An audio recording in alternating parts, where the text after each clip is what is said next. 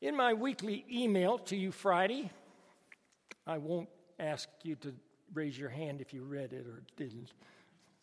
I explained how Halloween became more popular than the Reformation and Reformation Sunday. I said the secret was candy and free candy, and kids learned very early that sugar beats baby food every time. Yesterday at Trunk or Treat, um, the kids turned out in long lines. Um, it, it, I was surprised. I was one of the trunks open. We had about 10, I think, trunks, all on a biblical theme. And um, my, my and, and, a little game associated with that. It was really interesting to go around and say, okay, what Bible story is this here? And, um, Beth Bullock had a disassembled uh, skeleton that fit together. And so, do you have any idea which Bible story that was? Mm-hmm. Ezekiel's Valley of the Dry Bones that came together, the neck bone connected to the backbone. And, and it was funny. There were some strange creatures that were assembled there. Um, I had pinned the tail on the donkey. Now, there are a couple of options there, but this was supposed to be about Palm Sunday and Jesus riding the donkey in. Actually, the crowd that just came upon us at four o'clock just startled me. Uh, I, I couldn't believe people were lined up at each car about 15 deep at each of the 10 cars. And um, I, I know I, I have very little candy left, and kids were getting one piece or two pieces, and it was just amazing. And we were out in the hot sun, and um, I had to keep telling people, don't open these pack, don't open these little packages of candy. They're they're just chocolate milkshakes right now. Uh, as soon as you get home, throw your, your pumpkin into the freezer and, and then open it later. Um, it was funny. Um, I saw every costume imaginable, things I hadn't expected. I turned around one time and I saw a child that looked like a Holstein cow. I thought, what, what, why, why is that? I think I have a picture. Yeah. So I, I said, why would it, why, who, who would have guessed to, to dress up like a Holstein cow? And uh, then I, uh, then, then she turned around and I saw, oh, oh, it was not a Holstein cow. it was a baby skunk. and I thought, that is the first. Now, I may, be, I may not have been real active in the holiday costume scene in the last decade, but uh, I do have grandsons, and I had not seen a baby skunk. And there are even adult skunk costumes. You can be a family of skunks. And uh, so that was a new one for me. Um, how in the world can Martin Luther and John Calvin stand even the slightest chance against all this candy and costumes? And why should they? Uh, I mean, why should we put those two reformers of the Christian church up against Halloween? October 31st, every year. Um, what, how, did that, how did that happen? If you haven't read my Friday email, I went into a little more detail than you probably want me to go here. Uh, but um, Halloween is actually a con- condensed form of All Hallows Eve or evening, the night before, like Christmas Eve. So this is All Hallows Eve. What's a hallows? It comes from the word, uh, an ancient uh, English word that came out to be holy, All Holies Eve. And really, it was referring to the very next day, which was All Saints' Day. And for centuries now, the Christian church, large parts of it, have observed November 1 as the day to celebrate those uh, members uh, of Christ's body, and even just special members who have been canonized uh, to recognize them on November 1 every day, every year. So the night before uh, came to be uh, focused more on death and costumes surrounding that. And it's gradually evolved into being costumes, including skunks and lots of stuff. um, but um, the reason that Reformation is celebrated on uh, the, all, the, the evening, uh, the Halloween day of October 31st, is because 404 years ago to this day, October 31, an Augustinian monk named Martin Luther, uh, teaching at the School of Theology in Witten, at the University of Wittenberg in Germany. Luther took that day uh, as the day he chose to nail to the door of the chapel a long page of paper on which he had handwritten 95 complaints against the Christian church in his day. They were intended, like many of the scholars, to promote uh, debate within the college community. But these went much further than that. What Luther wrote down in those 95 complaints, uh, um, accusations, charges against the church was revolutionary. And it was it, it could not be contained in an academic community, for it went to the very top and to every uh, location of the Christian church in its day, in its effect, in its charges, in its challenges. Um, that occurred in the year 1517.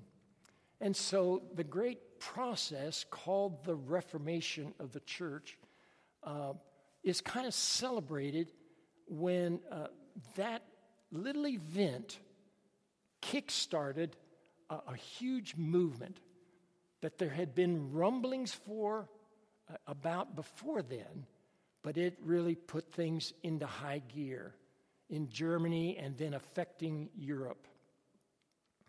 Um, our scripture reading this morning speaks of a reformation for God's people, but a much earlier one. For God's people have needed reformation from time to time to time. Even God's congregations here and there. But the church as a whole has needed, God's people as a whole have needed reformation. Um, we will find this earlier reformation recorded for us in the second book of Kings. And it is uh, the kings of Israel. I invite you to pray before we read this so that we can ask God to help us understand. Lord, we open your word, grateful for all the lives you used to speak to us in the past and in the present. We thank you for those who labored long to translate your word from one language to another so that each of us can have a copy in our own native language. But Lord, we ask your Spirit to help us understand the words we read and help us to apply them in our day, in our community. We, we ask for wisdom. We ask for hearts to follow you. In Jesus' name, amen. So, reading from 2 Kings chapter 22, verse 1, and I'm going to edit a little bit in this text because it flows through this story, flows through chapter 22 and chapter 23. So, you'll see me skipping a little bit to give you the gist of this. Let us listen to God's word. Josiah was eight years old when he began to reign. He reigned 31 years in Jerusalem. His mother's name was Jed, Jed, Jedidah, daughter of Adaiah of Bozkath. He did what was right in the sight of the Lord and walked in all the way of his father David. He did not turn aside to the right or to the left. In the 18th year of King Josiah, he would be 26. The king sent Shaphan, son of Azaliah, to the house of the Lord, saying, Go up to the high priest Hilkiah and have him count the entire sum of the money that has been brought into the house of the Lord let it be given into the hand of the workers who have the oversight of the house of the Lord. Let them give it to the workers who are at the house of the Lord, repairing the house. The high priest Hilkiah said to Shaphan, the secretary, I have found the book, the book of the law, in the house of the Lord. When Hilkiah gave the book to Shaphan, he read it. Then Shaphan, the secretary, came to the king and reported to the king Your servants have emptied out the money that was found in the house and have delivered it into the hand of the workers who have oversight over the house of the Lord. Shaphan, the secretary, informed the king The priest Hilkiah has given me a book. Shaphan then read it aloud to the king. When the king heard the words of the book of the law, he tore his clothes and said, Great is the wrath of the Lord that is kindled against us, because our ancestors did not obey the words of this book, to do according to all that is written concerning us. In chapter 23. The king went up to the house of the Lord, and with him went all the people of Judah, all the inhabitants of Jerusalem, the priests, the prophets, and all the people. He read in their hearing all the words of the book of the covenant that had been found in the house of the Lord. The king stood by the pillar and made a covenant before the Lord to follow the Lord, keeping his commandments, his decrees, his statutes with all his heart and all his soul, to perform the words of this covenant that were written in this book. All the people joined in the covenant. Following a little later in that chapter, it says, Moreover, Josiah put away the mediums, wizards, teraphim, idols, and all the abominations that were seen in the land of Judah and in Jerusalem, so that he established the words of the law that were written in the book that the priest Hilkiah had found in the house of the Lord. Before him, there was no king like him who turned to the Lord with all his heart, with all his soul, and with all his might, according to the law of Moses, nor did any like him arise after him. This is the word of the Lord. Thanks be to God for his word. This occurred just before 600 BC in the land of Israel. The northern kingdom of Israel, uh, the northern part of Israel had split with the southern part of Israel several centuries before. Ten of the twelve tribes were in the northern part, two of the tribes were in the southern part. And several, uh, about 125 years earlier, the Assyrians had carried away the northern 10 tribes into captivity. And that area existed as God's people no more. But the area of Judea around Jerusalem persisted until the Babylonians captured it in 587 BC. So Josiah was the last of a long line of kings that followed uh, King David and King Solomon. Uh, it's an amazing story. Josiah's father, Amon, was only on the throne for one year and he was assassinated. They placed this child on the throne.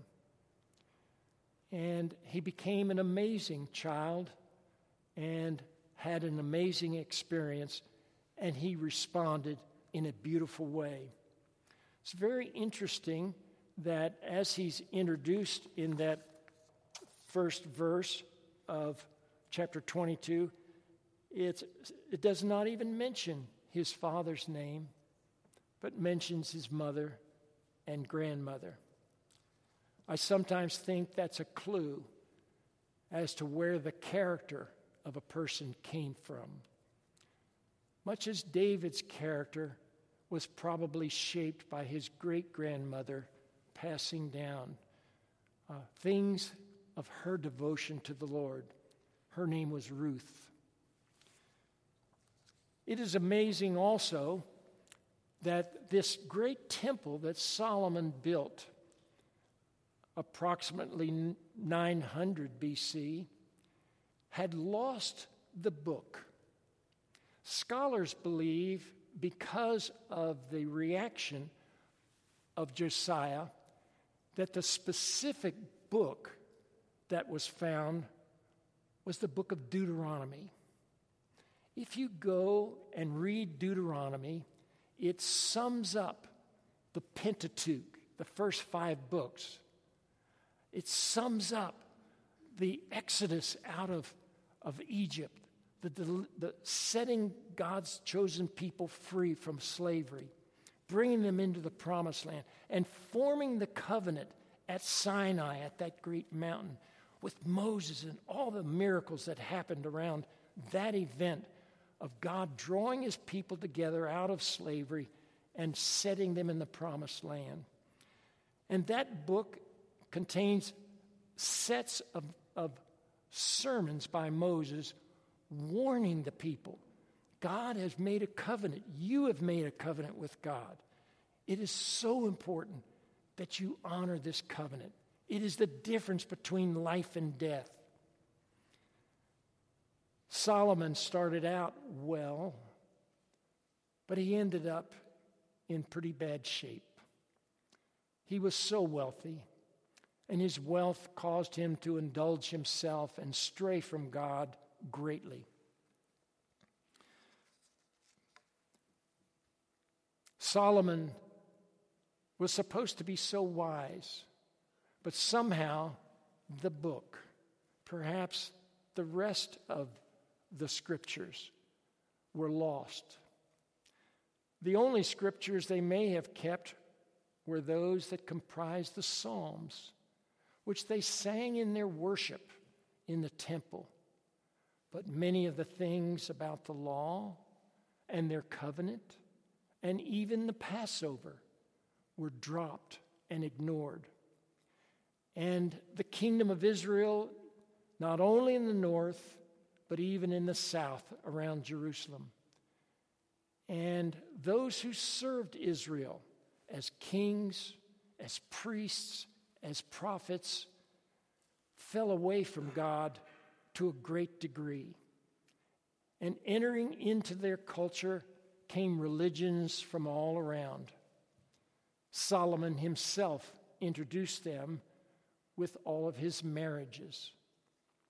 Israel was in a shambles by the time of Josiah. Josiah is an amazing person, and it is awesome uh, to see what he did.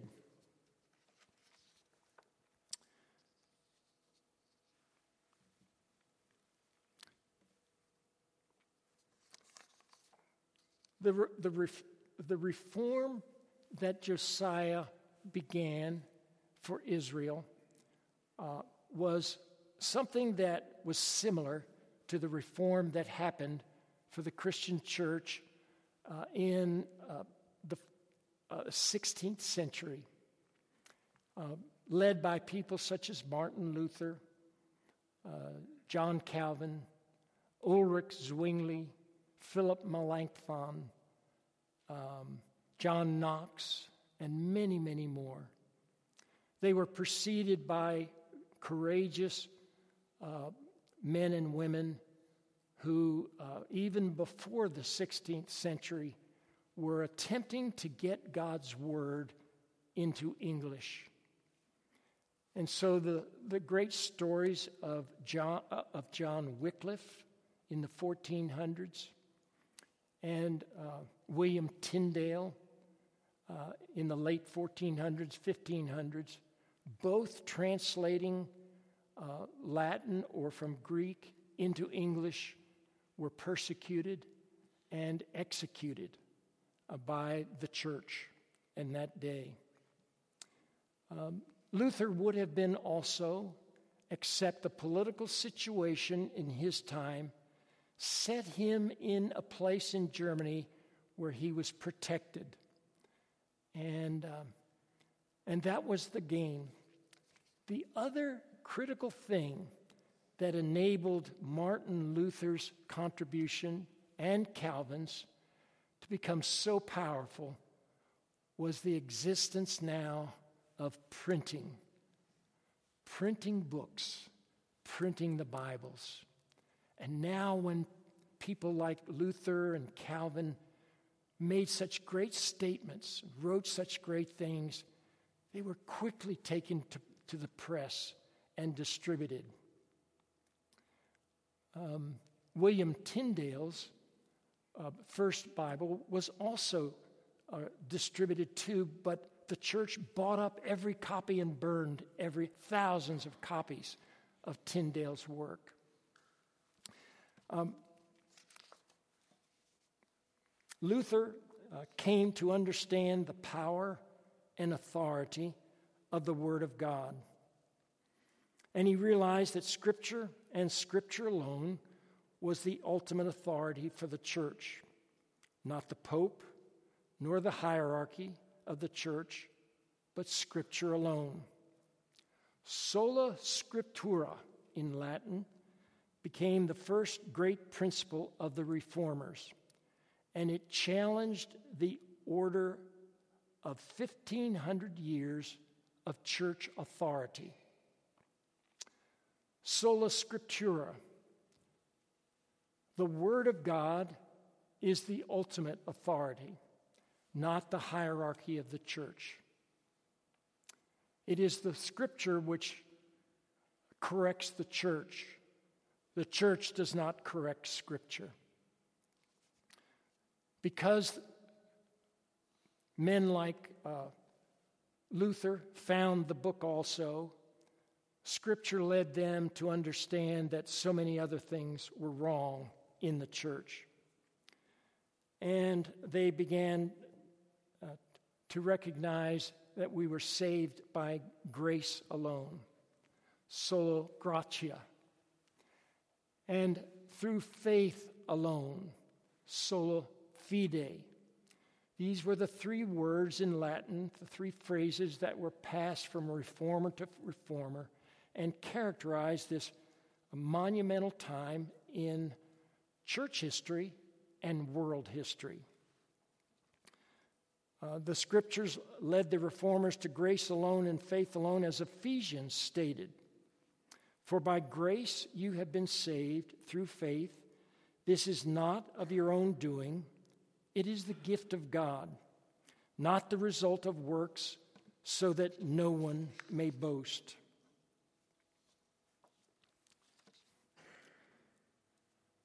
The Reformation is not over.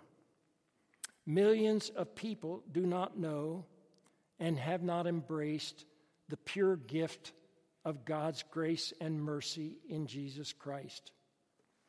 What's worse is that millions who call themselves Christians are still being told the opposite of grace alone, by faith alone.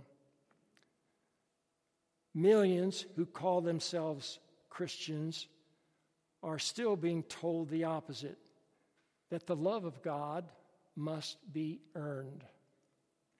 Listen to this recent declaration by the pastor of a parish in Potomac Falls, Virginia, not far from where I grew up, in, in the suburbs of one of the great capitals of the world, uh, among a people uh, who have great effect on our country and on the world. From the pastor of a parish in Virginia who also serves as dean of the Notre Dame Graduate School of Christendom College. He writes Along with the Feast of All Saints, the church developed the Feast of All Souls. That happens to be November 2nd. The church has consistently encouraged the offering of prayers and Mass for the souls of the faithful departed in purgatory. At the time of their death, these souls are not perfectly cleansed of venial sin or have not atoned, these souls, these people, have not atoned for past transgressions and thereby are deprived of the beatific vision. Another f- expression for the presence of God. The faithful on earth can assist these souls in purgatory in attaining the beatific vision or being in the presence of God through their prayers. Okay? The faithful on our earth can assist those souls in purgatory through good through prayers, good works, and the offering of mass. I read that for you to, to give you a small sample. You can see many more samples, even on YouTube, of sermons pleading with congregations to do things to help set people free from purgatory or reduce their thousands of years there by a few or more. We walk by people every day. We had a lot of people in our parking lot. We have no idea uh, the blindness that exists around us, the separation from a knowledge of God and God's Word. And even those who have it are being misled by leadership who are perpetuating mistakes of, from 2,000 years of wandering away from God's Word. Not only in, in grace, being saved by grace, that eternal life is a free gift of God, but in how they worship, how they practice following Christ. The Reformation is not over. Our Reformation is not over. Timothy George writes in his book, Theology of the Reformers, Calvin's great achievement, this is speaking of John Calvin, um, the reformer who was centered in Geneva, Switzerland, while Luther was in Germany. And it is through Calvin that we trace our roots.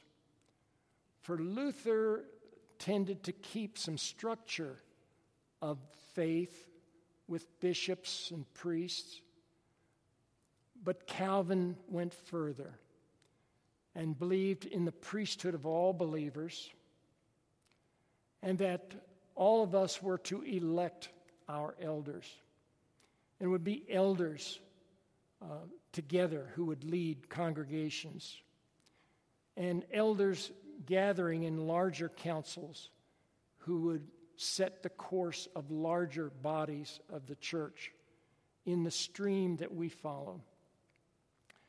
Um, Timothy George writes Calvin's great achievement was to take the classic insights of the Reformation, sola gratia, sola fide, and sola scriptura, and give them a clear and systematic exposition which neither Luther nor Zwingli ever did, and to adapt them to the civic setting of Geneva, to the community, to the city, to everyone, to adapt these principles of life to everyone in the community, even those who did not practice the Christian faith. And George writes, until what Calvin described and the community and the treatment of people that he described uh, eventually reached Poland and Hungary on the east, and the Netherlands and Scotland and England to the west, and eventually New England and those British colonies in the far west. And we should add, eventually, the work of Calvin and the reformers in, revolution, in reforming the church to recover what Jesus had intended and taught, and that we have in his scriptures in the New Testament, a permeated society that we lived in. It reached all America. And our, the place we live, the structures we live in, uh, can be owed, owed so much to the reformers. Um, I highly commend uh, Timothy George's book on theology of the reformers and the great book on Martin Luther by Eric Metaxas tremendous biography. Read some wonderful things, and you will understand not only the past, but the present, and who we are, and who we must continue to be. It's not about the candy, it's about the book, it's about life and the love of God that is a gift that should never be distorted and kept from everyone, especially those who've heard and who think they are following him, but are not.